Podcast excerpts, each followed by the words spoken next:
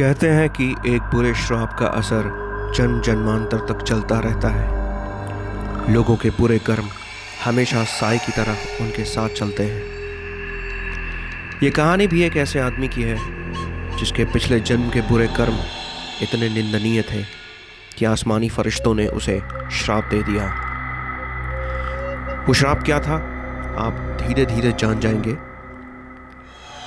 ये कहानी है एक हत्यारे की। जो पैसों की खातिर लोगों की हत्याएँ करता था।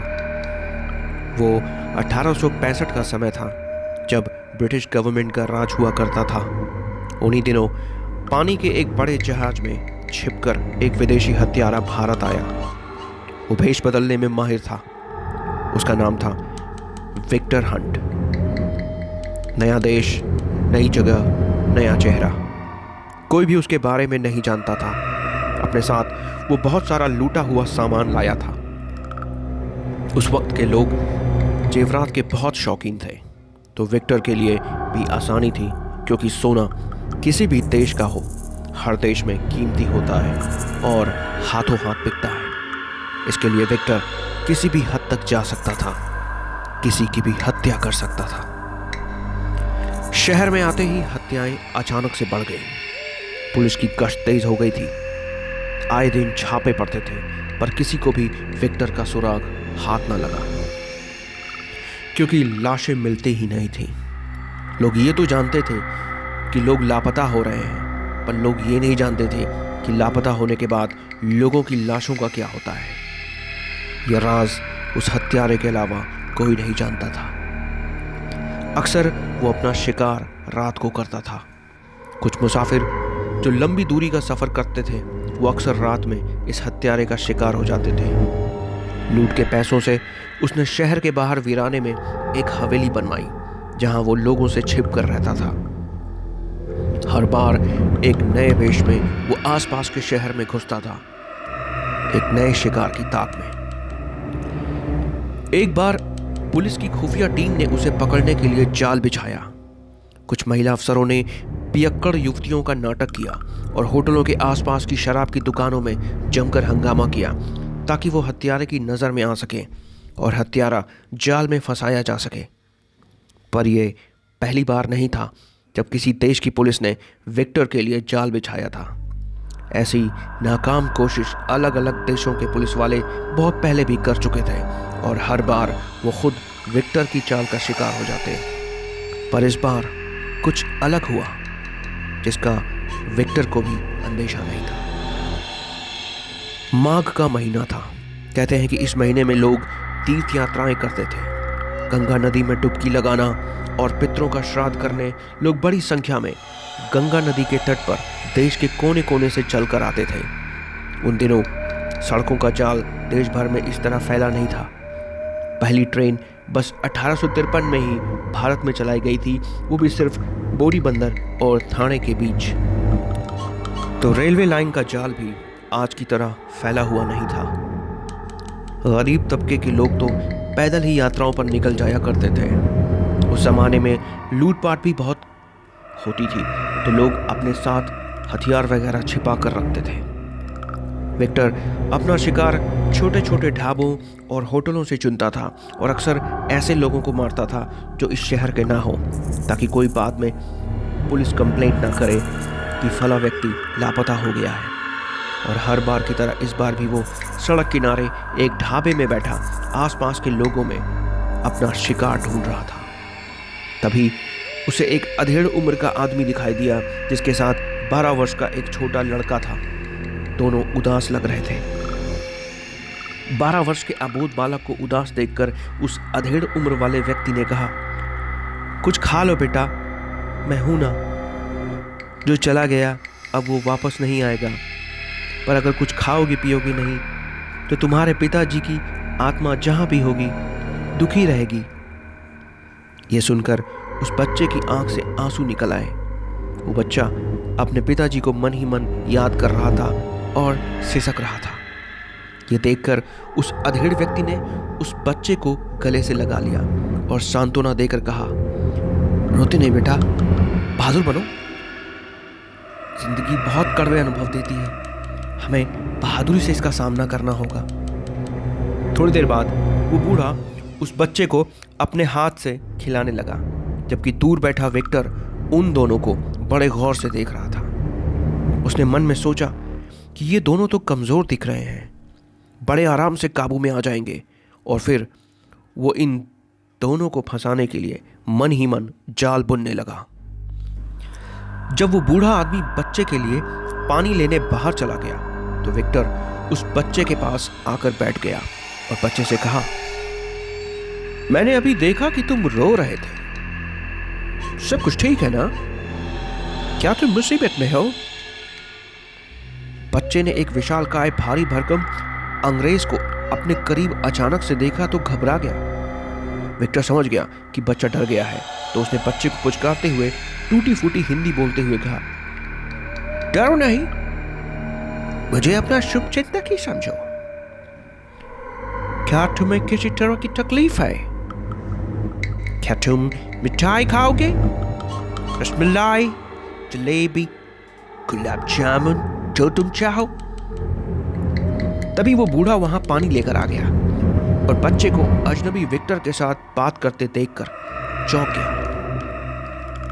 क्या बात है? बूढ़े ने विक्टर से पूछा। इस पर विक्टर ने कहा, ये बच्चा यहाँ रो रहा था तो मैं पूछने चला आया कि ये ठीक तो है? मैं यहाँ बगल वाली टेबल पर ही था जब वो रो रहा था। इस पर बूढ़े ने कहा हाँ हाल ही में इसने अपने पिता को खोया है।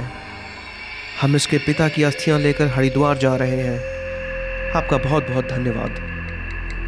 इस पर विक्टर ने नकली हमदर्दी जताते हुए कहा ओह मुझे ये जान कर दुख हुआ। ये बहुत बड़ा सदमा है। बच्चे के लिए अभी इसकी उम्र क्या है? ध्यान रखिएगा आप लोग अगर किसी तरह की मदद चाहिए तो ज़रूर याद करिएगा मेरा नाम माइकल कॉन्टे है ये मेरा पता है आपको जब भी किसी मदद की ज़रूरत पड़े कैसी भी ज़रूरत आप मेरे घर आ जाइएगा मुझे मदद करके खुशी होगी बूढ़े आदमी ने धन्यवाद दिया और कहा आपका बहुत बहुत धन्यवाद। आप जैसे मददगार लोग दुनिया में बहुत कम हैं। भगवान आपका भला करे। ये कहकर बूढ़ा और वो बच्चा वहाँ से जाने लगे।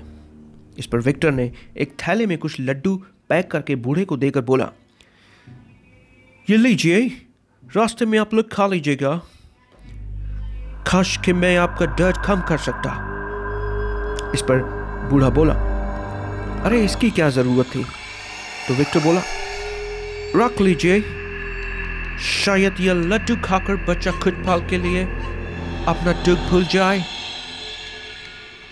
यह लीजिए, रख लीजिए। विक्टर का यह नाटक उस बूढ़े और बच्चे को यह यकीन दिला गया कि विक्टर दिल का अच्छा आदमी है। तो उस बूढ़े और उस बच्चे ने एक एक लड्डू खा लिया और वहाँ से चले गए। विक्टर वहीं बैठा, उन लोगों को जाते हुए देखता रहा। वो बूढ़ा उस बच्चे को लेकर आगे बढ़ने लगा। धीरे धीरे चलते हुए वो दोनों शहर के बाहर आ गए। बूढ़े की तबीयत अब थोड़ी खराब सी लग रही थी। वो एक जगह बैठ गया। उसका सिर चकरा रहा था, पर बच्चे को उल्टी आ रही थी। तो दोनों ही पेड़ के नीचे बैठ गए। बच्चे ने कहा, क्या हुआ बाबा? इस पर बूढ़े ने कहा, तबीयत ठीक नहीं लग रही है बेटा। थोड़ी देर यहीं बैठ जाते हैं, आराम करते हैं। पर तभी बच्चे ने उल्टियाँ शुरू कर दी। जो कुछ भी खाया था, सब बाहर आ गया। पर अब बच्चा थोड़ा ठीक अनुभव कर रहा था। लेकिन बूढ़े का सिर अब ज़ोर ज़ोर से चकरा रहा था। इतना चकरा रहा था कि वो ज़मीन पर गिरा और बेहोश हो गया। बच्चा घबरा गया और बूढ़े बाबा को जगाने की कोशिश करने लगा। पर सब बेकार। बूढ़ा व्यक्ति बेहोश हो चुका था। वो शहर से बाहर आ चुके थे तो बच्चे को वहाँ कोई मददगार नहीं दिखा। पर थोड़ी ही दूर पर विक्टर अपने घोड़े पर बैठा आता दिखाई दिया। बच्चे ने विक्टर को पहचान लिया और उससे मदद मांगी। विक्टर तो जैसे इसी ताक में था। वो घोड़े से उतरा और बूढ़े आदमी के पास गया। बूढ़े आदमी को चेक करके वो लड़के से बोला, लगता है थकावट की वजह से बेहोश हो गए। कोई बात नहीं, घबराओ मत। मैं तो हूँ ना, मैं मदद करूँगा। ये कहकर विक्टर ने बूढ़े को अपने कंधे पर लादा और बच्चे को लेकर घोड़े सहित जंगल की ओर जाने लगा। हम जंगल की ओर क्यों जा रहे हैं? बच्चे ने विक्टर से पूछा। तो विक्टर ने जवाब दिया, इधर से मैं अपने घर जल्दी पहुँच जाऊँगा। करीब आधे घंटे जंगल में अंदर तक चलने के बाद एक तालाब के पास पहुंचकर विक्टर रुक गया। और बूढ़े व्यक्ति को ज़मीन पर एक पेड़ के सहारे रखते हुए बच्चे से कहा, थोड़ा आराम कर लेते हैं।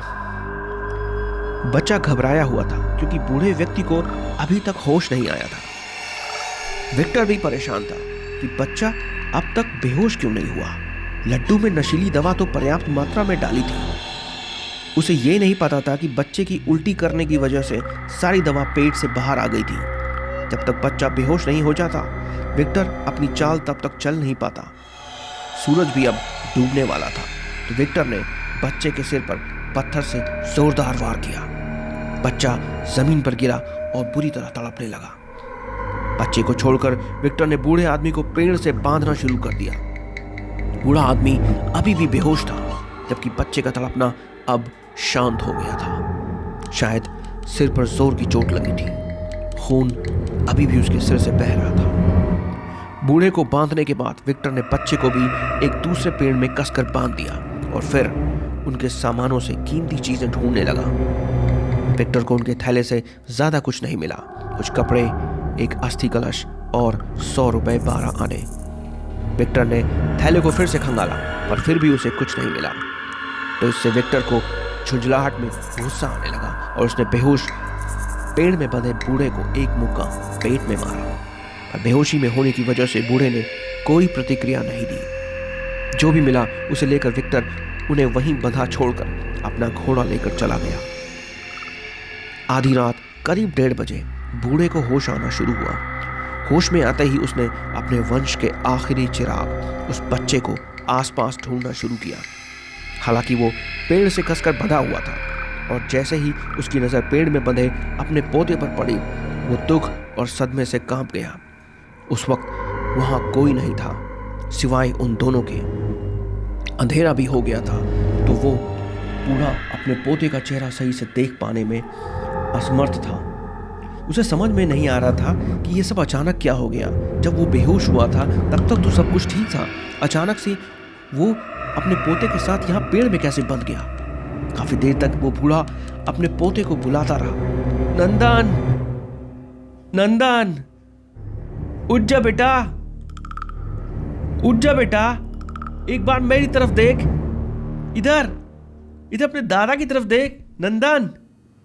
पर नंदन जैसे का तैसा रहा। उसके सिर से काफ़ी खून बह चुका था, जो आसपास के जानवरों को अपनी ओर खींच रहा था। सियारों और कीदड़ों की आवाज़ें अब तेज़ हो रही थीं। शायद खून की गंध ने उन्हें बेचैन कर दिया था। बूढ़ा यहाँ वहाँ डर से देखने लगा और अपने पोते को आवाज़ देने लगा। नंदन! नंदन बेटा उठ जा। हमें जल्दी कुछ करना पड़ेगा, वरना जानवर हमें खा जाएँगे। नंदन! पर नंदन का कोई जवाब नहीं मिला। बूढ़ा खुद को आज़ाद करने की कोशिश करने लगा, पर सारी कोशिशें नाकामयाब रही। तो वो मदद के लिए ज़ोर ज़ोर से पुकारने लगा। पर वो लोग शहर से काफ़ी दूर थे तो किसी ने भी उनकी आवाज़ नहीं सुनी। तभी बूढ़े को लगा कि जैसे कोई नज़दीक आ रहा है। बूढ़ा और ज़ोर ज़ोर से मदद के लिए पुकारने लगा। कुछ लोग घोड़ों पर सवार होकर नज़दीक आ रहे थे, और जैसे ही बूढ़े ने उन्हें देखा तो पाया कि विक्टर अपने घोड़े पर बैठा है और उसके साथ कुछ और लोग भी आए हैं। शायद चार या पाँच लोग आ रहे होंगे।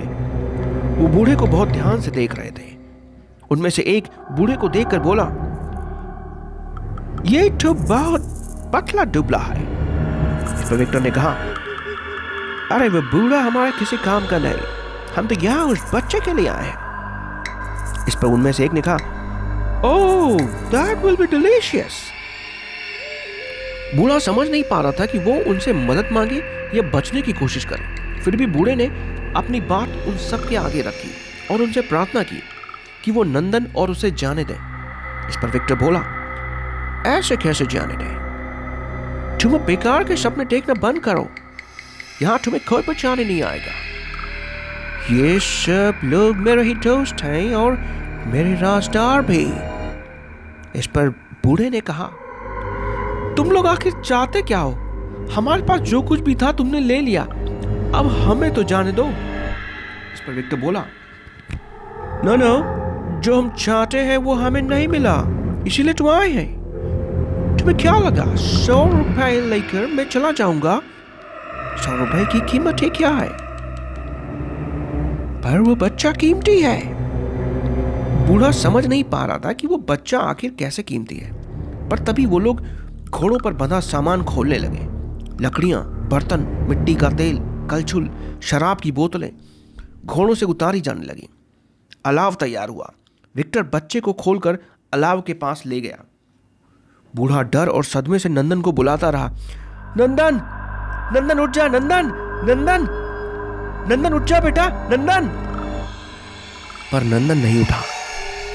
विक्टर बोला, ये बच्चा अब नहीं उठेगा, ओल्ड मैन। मैंने मारा ही ऐसी जगह है कि बचना मुश्किल है। दिस बॉय इज़ डेड मर चुका है ये। ये कहकर अलाव के ऊपर लगी लकड़ी पर बच्चे को कसकर बांधते हुए विक्टर बोला सॉरी ओल्ड मैन पर हम सब अपनी आदतों के चलते मजबूर हैं। I hope you don't mind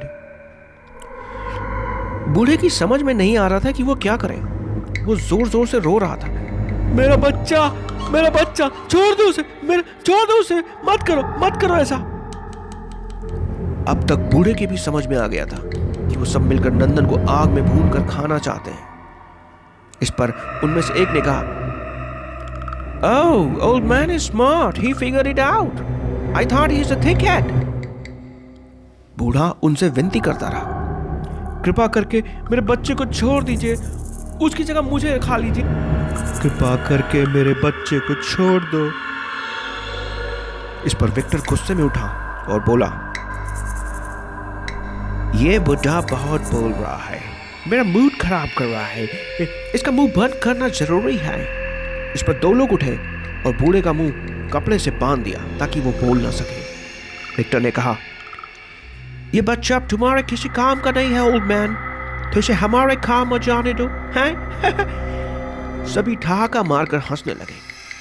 बूढ़ा अपनी बेबसी भरे आँसू आँखों में लिए, अपने वंश के आखिरी चिराग को आग की लपटों में भूनते देखे जा रहा था।